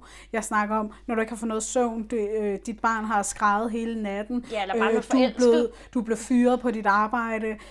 Når livet viser sig fra sin sande side, så skal dine gamle temaer sgu Nok- komme skal op. nok blive aktiveret, ikke? Ja, når alt det Sammen der det. forelskelse, stresshormoner og alt det Ja, der er væk, så, ja. så kommer det. Så kommer det. Ja. Yes. Godt, så held og lykke. Parterapi. ja. Jeg føler, at jeg er med i Daddy Issues-klubben. Der har 38% sagt yes, klart, og 62% vil ikke identificere sig med at være Nej, med i klubben. Det er også helt okay. Uanset Ja. ja. om du er med eller ej derude, så, så, så, så ja, Ja. fedt nok. Ja, ja. Altså, jeg har det bare sådan, jeg har bare lyst til at reclaim det. Altså, Ja. lad os he- helt, altså virkelig, som jeg Ej, nu sagde i jeg starten. lige en vindrue. nu- Sorry, jeg nu, troede, gen, jeg kunne gøre det nu, nu kommer jeg til at gentage mig. Men det her med, at hey, det er altså vores, vores øh, forældre, der kunne have gået i parterapi, men det sgu også der gør det. Altså. Ja. helt seriøst, high five til os. Det er også der, der gør noget ved det.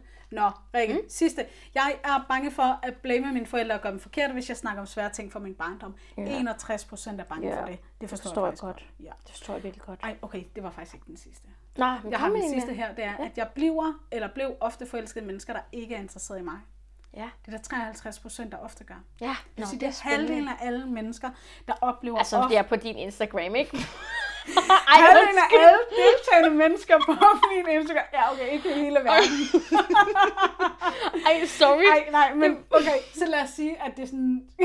Ej, undskyld, det var også tavligt om mig, bare sådan bryde ind. Men det er fordi, vi lige har siddet og snakket, inden vi optog, om at jeg nogle gange har det svært med folk, der hiver undersøgelser og alt muligt frem og siger, sådan her er det, ja. fordi mm. jeg ved, man kommer til at sluge det råt, og jeg er jo bare en fucking lyseslukker Ja. nogle gange, fordi jeg selv er Jamen, det pissekritisk. er også for meget at sige halvdelen Altså, af alle mennesker. Nå, men det er okay, vi forstår Halvdelen af dem, der har deltaget på den her Instagram-undersøgelse, Jeg er fuldstændig der følger med ved mig, de identificerer sig Vi kan med. konkludere, at det er mange. Det er mange. Ja. Det, er- du er helt sikkert ikke alene dig, der lytter med. Hvis du også nogle gange bliver lidt meget forelsket i den der person, der ikke svarer dig på Tinder, eller ja. hvor man er henne. Ja. Frem for den person, der skriver hele tiden, hey, hvad laver du? Hvad så? Hey, hvordan vil- har du det? Har du sovet godt? Jeg vil også man det lige bare sådan, sige- "Læs det op. Jeg vil lige sige, det, det er noget, jeg ikke kan sige mm. før faktisk, det der med, at man kan godt blive sådan lidt, Åh, det er lidt omklamrende. Mm. Der er altså også forskel på at møde en person, som er interesseret, og en, der er needy. Jeg kan godt forstå, at man reagerer, hvis man møder en anden person, der er needy hele tiden. Hvordan har du det? Hvad laver du? Hvordan går det? Hvad laver du nu? Ja, og det, det, synes jeg det er vil not typisk nice. være et menneske, som ikke har nok i sit eget liv. Ja, og som det synes har jeg brug heller ikke er nice. til at lyse op i sit eget liv. Præcis. Altså noget, jeg så tit får at vide fra mænd, som Ja, jeg har været i relationer med. Oh. Det er mænd, der siger sådan, Øj Astrid, du bare sådan, øh, du er så energiagtig, eller hvad fanden er det, de altid siger til mig, sådan noget med sådan, du shiner bare, og jeg får sådan et bedre liv, når jeg er sammen med dig. Altså jeg er sådan, øh, dude, du skal ikke tage min energi. Nej. Det er sådan, det er mit nice liv, som jeg har taget ansvar for. Kan man ikke have en nas på det? Ej, okay, det er virkelig strengt sagt. Men kan du følge mig. Rikke? Ja, Det er så tit, jeg skal være nogens lys. Har Ja. tændt over dit egen lys, mand. Ja. Det, jeg er ikke dit lys. Det må du Ja. selv tage ansvar for. Altså, jeg har virkelig haft sådan en... Ej, det er også en anden snak, men det var bare lige hurtigt. Sådan, det der wanting to be wanted. Altså, mm. jeg har haft brug for, at andre skulle have brug for mig. Det har jeg haft meget engang. Mm. Så jeg har faktisk også haft meget brug for, at mænd var sådan, ej Rikke, du er så speciel. Og jeg har, ej, jeg får helt tokrummende, når jeg... s- Ja. Og jeg har været sådan, ja, det er jeg. Og sådan, jeg havde det heller ikke så godt, vel? Mm. Så øhm, sådan set i bagspejlet. Men det har jeg virkelig haft brug for. Ja. Men nu kan jeg faktisk godt mærke nogle gange, jeg kan godt sådan, lad os sige, nu har jeg ikke været i byen længe, ikke på grund af den her lortevirus, men ellers i starten af mit parforhold, der kunne jeg godt finde på at, at gå hjem og sige du, til min kæreste, du skal bare lige vide, der er så nogle andre, der synes, jeg ligger. Mm. Fordi jeg ville jo gerne have, at han ligesom mm. gav mig lidt opmærksomhed, ikke? Mm. Men jeg vidste jo godt, hvad det handlede om, så jeg kunne godt sige mm. til min kæreste, hey, jeg har virkelig brug for lige nu at blive sådan set og anerkendt og få at vide, at jeg er lidt fantastisk. Mm. Jeg har også sådan... Så når du siger det, Rikke, så tænker jeg, skal vi ikke til at snakke om, hvad skal man gøre helt konkret, Jo. når man har de her øh, forældre issues? ja, når man, ja, lige præcis. Ja. Jo, det er tid til at blive konkret. Når du siger det der, så Ja. tænker jeg, det er virkelig det første, det er, at Jamen, jeg skulle, jeg skulle lige til at spise en vindrue, så lagde jeg den for, var sådan, nej, jeg kan ikke og spise, I kan høre det. jeg er også so kommet til sorry. at spise en. De, Ja. de er så lækre. Rigtig gode.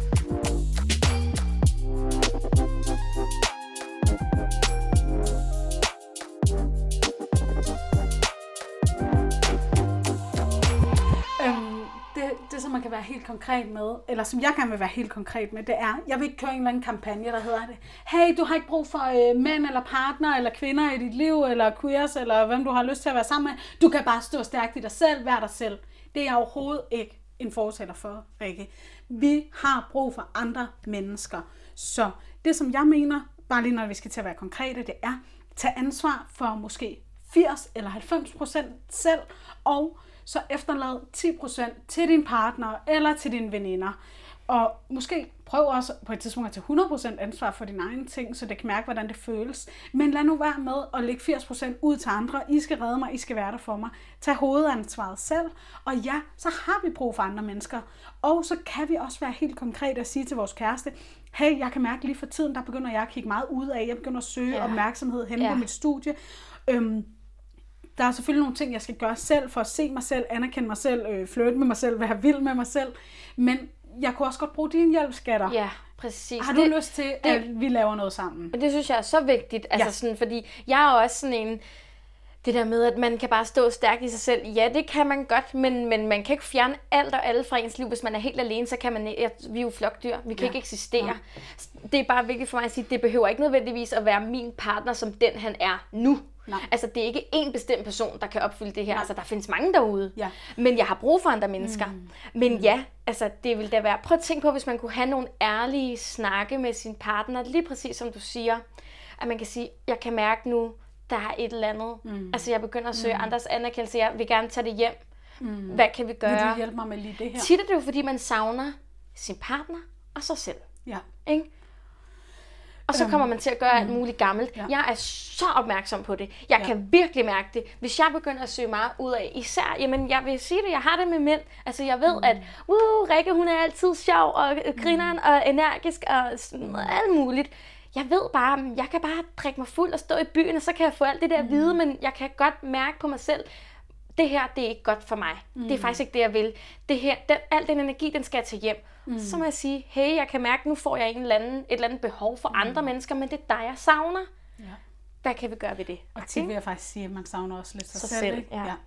Øhm, noget helt konkret, som også lige hænger sammen med det, du sagde nu, det er, at jeg øh, en del af det, der hjælper mig, når jeg har, øh, når min daddy issues sådan kommer lidt op til overfladen, det er, at jeg, jeg kan meget søge maskulinitet ved mænd. Altså, jeg kan godt søge mænd, der gider at lappe min cykel, Ja. eller der ja. gider at køre min bil til reparation, eller jeg kan også godt søge Okay, det her det lyder, det lyder garanteret mere normalt, når jeg siger det sammen med mine veninder, end jeg siger det her.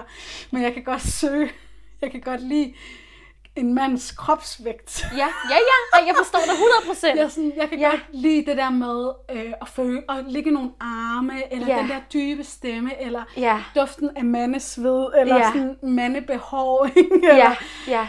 ja, det kan jeg bare pisse godt lide. Ja. Og det er sådan, den, den craving inde i mig, synes jeg faktisk er okay at have. Ja. For jeg elsker mænd. Ja. Jeg elsker nogle af de her maskuline ting.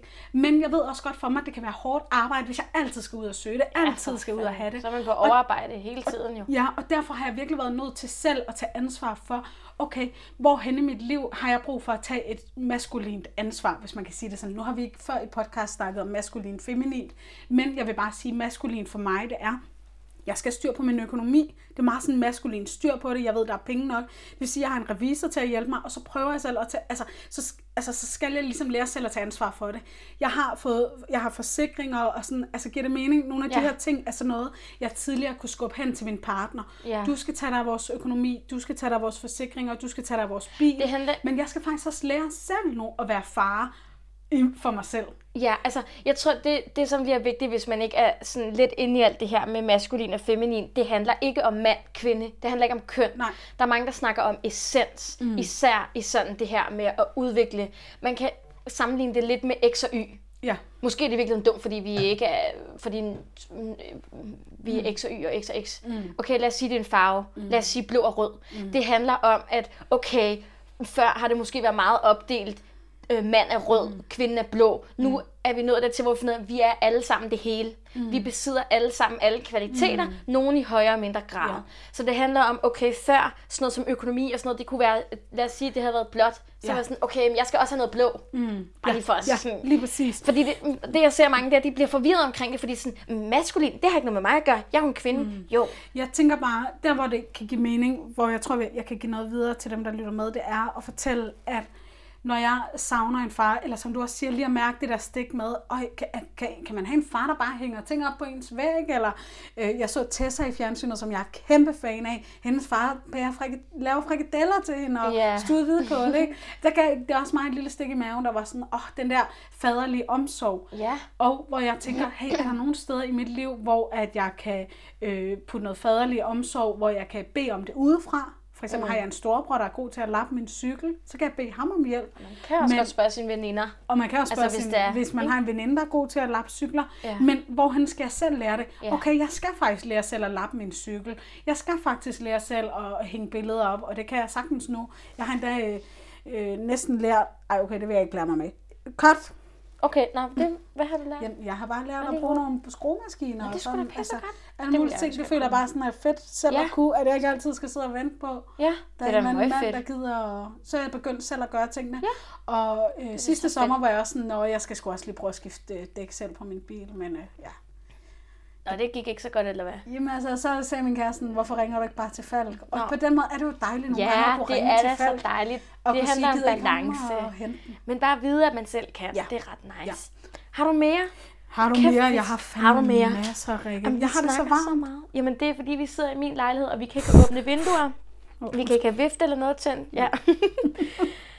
det er mega varmt. Og vi har også siddet og snakket i lidt over en time og 10 minutter. Så Hvad, kan vi trække den 10 minutter til? ja, jeg tænker, at Ja. det passer godt nok. Okay, dig der lytter med, du kommer lige med i processen her. Mm. Lad os sige 10 minutter mere. Ja. Øhm, Også bare fordi, sådan, så det ikke bliver for langt. Ikke? Vi Ja. har sagt, at vi prøver at holde afsnittet på en time, en time og 10 minutter. Ikke? Mm. Men bare lige fordi, vi skal simpelthen lige have opsummeret. Mm. Eller det vil være rart for os alle sammen. At have noget konkret. Ikke? Jo. Så helt konkret, ja. hvad var det, du sagde? Helt konkret, så sagde jeg, find ud af, hvis du har mommy issues eller daddy issues, hvad er det i den her energi, jeg søger? Altså, kan det hænge sammen med noget feminint eller noget maskulint? Hvordan kan jeg skabe det i mit eget liv? Ja, Giver det mening? Ja det tror jeg. Det er meget Ellers hvis- konkret. Så meget konkret kan være, jeg skal lære selv at skifte min cykel, eller Ja. jeg skal lære at, be, øh, at kramme mig selv, eller Ja. jeg skal lære at fortælle mig selv om mine følelser, eller altså, Man skal lære først at identificere, ja, hvad er det, jeg har brug for, mm. og så skal man finde ud af, Ja. hvordan kan jeg så få ja. det. Og igen, helt naturligt også at have brug for det udefra, men tage hovedansvaret selv. Selv, ja. ja. det tror jeg er det vigtigste. Ja. Det her med behov. Mm. Og så har jeg en anden ting med, der hedder øh, bevidsthed. Ja. Og øh, det er nok ikke Ja, øh, sidste gang, I kommer til at høre sige det. Nej, det Fordi at gå fra at være ubevidst om sine mønstre til, hvorfor, hvorfor, øh, hvorfor render jeg altid ind i fyre, der er idioter? Hvorfor render jeg altid ind i nogen, der ikke vil mig? ja, ja, Det er at være ubevidst. Ja. Men at begynde at være bevidst, der hedder, ja. hey, jeg bliver faktisk mere tiltrukket af folk, der afviser mig. Mm. Jeg genkender mig selv. Øh, jeg tillader mig selv at være i relationer, hvor øh, jeg ikke bliver rummet for den, jeg er. Hvor jeg skal tage en maske på og være noget bestemt. Ja. Det tillader jeg mig selv at være i en relation, hvor jeg ikke kan vise mit fulde jeg, men kun de pæne sider af mig. ja. Så Det gør jeg, fordi jeg har lært i min barndom, jeg skal være sød, jeg skal være nem, jeg skal være tilfreds med det, jeg får. Og det er derfor, jeg tager det med i mit forhold. Ja, Det er bevidsthed, Rikke, og ja. Det kan ændre en kæmpe del i ens liv. Så det er noget af det, jeg har skrevet ned, jeg vil sige, det var nemlig stol på mønstre. Mm. Stol mere på mønstre end på ord. Altså handlinger taler højere end ord. Ja. Og det er i virkeligheden faktisk det, du siger. Ja. Så start et sted, der hedder, jeg er villig til at være opmærksom på at kigge på mine mønstre. Ja. Så skal der nok komme nogle aha. Mm. Ja. Og find en god terapeut, der kan hjælpe dig med at trække tråde tilbage til din Ja. barndom, Jamen. så du kan forstå dig selv. For vi bliver nødt til først at forstå os selv, uden at slå os selv i hovedet, før Ja. vi kan ændre os. Og det er nemlig også noget, som altså en invitation til. Selvfølgelig er jeg mega biased, at jeg selv sidder og er mega sådan, terapeutagtig, og du er også terapeut, men det er simpelthen, fordi jeg brænder virkelig for det. Det har gjort så stor en forskel. Så jeg vil sige, hvis, altså sådan, der er ingen skam i at bede om hjælp fra en terapeut. Slet ikke til at kigge på det her med ens forældre. fedt. Og noget, som jeg er en lille smule ærgerlig over, det er nogle gange dem, jeg sidder med, og jeg spørger altid lige ind til, "Nå, men hvad har du lavet? Altså, har du gået til psykolog eller før, eller har du arbejdet med barndom før? Der er ikke særlig mange, der har været tilbage og kigge på barndom. Og det behøver slet ikke at være, at man har en hel session, der drejer sig om det, men det handler da om, at vi stadig at der er mange, der er sådan, "Jamen, nu er jeg voksen. Ja, ja, men du mm. er jo alle mm. aldre. Du har også været 5 år, 7 år, 13 år, 17 år. Mm. Altså, alt efter hvor gammel mm. du er nu, ikke? Ja. Så terapi, altså professionel hjælp, hold kæft, hvor er det Ja. godt. Men Ja. virkelig, find en terapeut, du har god kemi med. Mm. Vær kritisk, tjek lige, hvilken baggrund terapeuten også har. Mm. Og kemi er sindssygt vigtigt. Ellers er det ligegyldigt, hvor dygtig er- terapeuten er, ikke? Alt afgørende. Nå, øhm, Rikke, hvis jeg også lige skal øh, summere en sidste ting op, eller prøv at du havde også noget med reparenting, ja. men skal vi, Jamen. kan vi overhovedet nå at snakke om det? Jeg gør det meget kort, ja. fordi jeg kan bare lægge den ud mm. til dig derude. Øh, Det er et ret nyt begreb, men det er en teori, der hedder reparenting. Altså R-E-P-A-R-E-N-T-I-N-G. Ja, reparenting. Det, handler, det er sådan en teori, der tager udgangspunkt i tre stadier. Ens voksne selv, ens indre barn og ens forældre. Mm. Øhm, eller en af ens forældre. Og det kan virkelig lyde abstrakt, men lad mig komme med et konkret eksempel. Måden jeg brugte det på, det var, at man, man kan lære at blive sin egen forældre, eller i hvert fald lære at give det, man havde brug for som barn, nu hvor man er voksen. Mm. Jeg har haft rigtig meget med mistillid, øh, at jeg ikke kunne stole på folk, at de var der på grund af min far, blandt andet. Så derfor fandt jeg ud af, okay, hvad er det, jeg mangler fra min far? Jeg mangler, at han holder, hvad han lover. Jeg mangler, at han anerkender mig. Okay, hvordan kan jeg få det? Godt. Jeg kan starte med at holde løfter for mig selv. Og det var små løfter. Det var sådan noget, i dag vil jeg lige tage to minutter for mig selv, hvor jeg skriver ned, eller er opmærksom på mine tanker. Okay, det at jeg gør det, det styrker mit selvværd, fordi jeg viser mig selv, jeg kan. Altså, jeg kan godt stole på folk. Og det med at anerkende mig selv, nu er det jo heller ikke sådan helt tilfældigt, at jeg har et job som holdinstruktør, hvor folk siger tak for en god time, og selv tak, mm. og den her verbale mm. kontakt, der er, det har jeg brug for. Det får jeg da for andre mennesker, det får jeg da på en pissegod måde. Altså, jeg får endda løn for det. Ikke? Mm. Det er mega godt at tage ejerskab omkring det. Det har jeg også, altså jeg har så også brugt min partner til at sige, jeg har brug for mm. øhm, hjælp til at øh, få nogle voksne i mit liv, jeg kan stole på. Ja. Så vi har, dengang vi begyndte at ses, der sagde jeg til ham, du skal vide, at hvis du holder noget, du, øh, hvis du lover noget, du ikke kan holde, så aktiverer du noget gammelt for mig. Så er det ikke kun dig, der ikke lover, så er det alle de gange, min far ikke er dukket op. Så derfor lavede vi bare en aftale om, at han ikke skulle love mig noget dengang. Ja. Så det kan godt virke sådan lidt. Ja. Men det sagde jeg bare, jeg har brug for, at du siger, øhm, det, altså, det var bare det der med, han måtte ikke sige, det lover jeg. Ja. Der sagde jeg bare, det er totalt trigger for mig. Mm. Så begyndte jeg at sige, kan vi ikke aftale, at når, du, når vi har en aftale, at så skriver du bare lige, når du cykler hjemmefra, eller hvad du nu gør. Mm. Ikke fordi jeg skal kontrollere, men jeg skal vide, at du kommer, for ellers så, så ved jeg ikke rigtigt. Jeg mm. er jo vant til, at jeg ikke kan stole på noget. Så der tager du dig virkelig af Virkelig de, sådan, dig selv som barn. Ja, virkelig. Mm, og, og den har vi jo nu. Altså, han skriver bare sådan, jeg er på vej nu. Fedt, jeg ved, du kommer. Åh, jeg skal ikke sidde og være urolig. Jeg skal ikke sidde og vente og sådan noget. Så jeg har virkelig fået arbejdet med, okay, jeg kan stole på folk. Jeg har mega stor tillid til folk nu. Og det har jeg ikke haft før. Nej. Det er gået over mine relationer, fordi jeg kan jo heller ikke stole på nogen. Ja. Vi arbejder med det på selvværdsforløbet. Det her med virkelig at tage ansvar for sit eget indre barn. Altså virkelig det her med at blive sin egen forælder. Ja. Og så reparere på nogle ting, da man var barn. Det kan man også gøre, og det er helt Det er fantastisk så fantastisk. at arbejde med. Ja. Så vi kan ikke nå at gå så, Så- meget i dybden med det, men Ja. reparenting derude. ja, Og ellers, indre barnarbejde. ja, Det er pissegodt, som vi gør på selvværdsforløbet. som vi gør for selvværdsforløbet. Mm. Mm. Øhm, jeg tror, den sidste ting, nu skal vi nemlig til at slutte, det Ja. er, øh, jeg husker altid sådan her, Rikke, at øh, vi, vores generation, vi kan godt lidt have en følelse af, at vores forældre burde sige undskyld. Ja. Vi går sådan lidt og, og venter på sådan, hey, undskyld. Undskyld, at jeg ikke var der nok, eller undskyld, jeg har talt så meget over dig, undskyld, jeg har haft de her forventninger til dig. Øh, vores forældre, de går og venter på, at vi siger tak til dem. Ja. Hey, tak fordi jeg passer på Sådan mig. groft sagt, tak. ikke? Ja. Så sådan, hvis vi skal sætte helt groft op, vi længes efter at høre ordet undskyld. Vores forældre længes efter at høre und- øh, ordet tak. Så vi er øh, på en... Øh, okay, jeg mistede tråden. Det jeg i hvert fald bare vil sige, det er, hey, det er super, super menneskeligt det her med, at vi er faktisk lidt klogere end vores forældre nu. Mm. Vi ved faktisk lidt flere ting end dem, og det kan faktisk nogle gange være hårdt, og det kan bide en i røven, at man kommer hjem til sine forældre, gerne vil snakke om sin barndom, gerne vil sige, hey, jeg må godt være ked af det, hey mor, du må også godt være ked af det. Det er nyt. Måske har vores mor aldrig før følt, hun må være ked af det. Så øh, vi, altså, det er også lidt hårdt at være den kloge generation. Ja, det er og prøv at tænke på vores børn, Rikke. De, De bliver endnu klogere. Ej. Jeg, jeg føler, at jeg har gjort noget rigtigt, hvis min søn han en dag kommer og siger til mig, hey mor, det der du gjorde dengang, det var ikke i orden. Ja. Det håber jeg, han Det- har tillid ja. til. Ja. Jeg håber, han har tillid til at kunne sige til mig, hvad jeg ikke har gjort godt nok. Ja. Og så må vi hele tiden øve os. Ja. Altså, prøv at høre, vi kommer til at have nogle sorg med os, vi gør det bedre, vores børn får det nemmere, og sådan tager det bare noget tid. Ja. ja. Men vi er på rette spor. Vi er på rette spor. Det er så dejligt. Ja. Ja. Ja, Kan, det, skal, kan vi stoppe den her? Det var, næsten. Næsten, fordi vi skal jo lige snakke lidt om til næste gang. mm. Der, øhm, hvad hedder det, der har vi ikke et emne, men jeg tænkte bare, at øh, vi skulle finde ud af det sådan lidt i samspil med dig, der lytter med derude. At mm. vi lige spørger lidt ud, vi skal lige, fordi vi har faktisk ikke planlagt noget. Mm-hmm. Øhm, så der går to uger mellem hvert afsnit, derfor er det også lidt længere. Så kan mm. du bryde afsnittet op, hvis du har behov for det. Skriv lidt ned imens, whatever you feel like. Så vi ved ikke, hvad vi skal snakke om næste gang. Men det bliver spændende. Et eller andet, der har med kunne godt være offerrollen. Det kunne det sagtens. Og ellers ja. så, øh, Ja. så skal vi nok announce det på Ja. Instagram.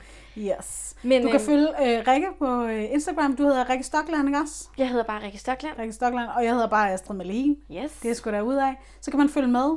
Og Ja. øh, man må også altid sende, hvis der er nogle ting, man, man, øhm, man gerne vil have, vi tager op nogle emner. Ja. Vi skal også lave en brevkast på et tidspunkt. Eller Rikke. sådan en dilemma-afsnit Ja. skal vi også lave, og det bliver også fedt. Mm. Men altså, vil du lige hurtigt på faldrebet sige noget om dit selvværdsforløb? Nej. Jeg ved... Nej. Man kan sgu bare tjekke skulle- det ud, hvis man synes, Nå, hvis okay, man kan lide den måde, at, øh, den måde, vi har snakket på i dag, ja. Ja. jeg synes, det er spændende, så gå ind og tjek det ud. Altså, Fedt. der er næsten allerede udsolgt, Rikke. Er det rigtigt? Ja. Kæft, hvor er det godt. Det er du så så fedt. sej. Det er ja. meget Jeg vil sige det sådan her. Jeg har, øh, jeg har sat tallet ned, fordi at der er coronarestriktioner, og der bliver nødt til at være nogle, øh, nogle ting der. Ja, Så, det er øhm, klart.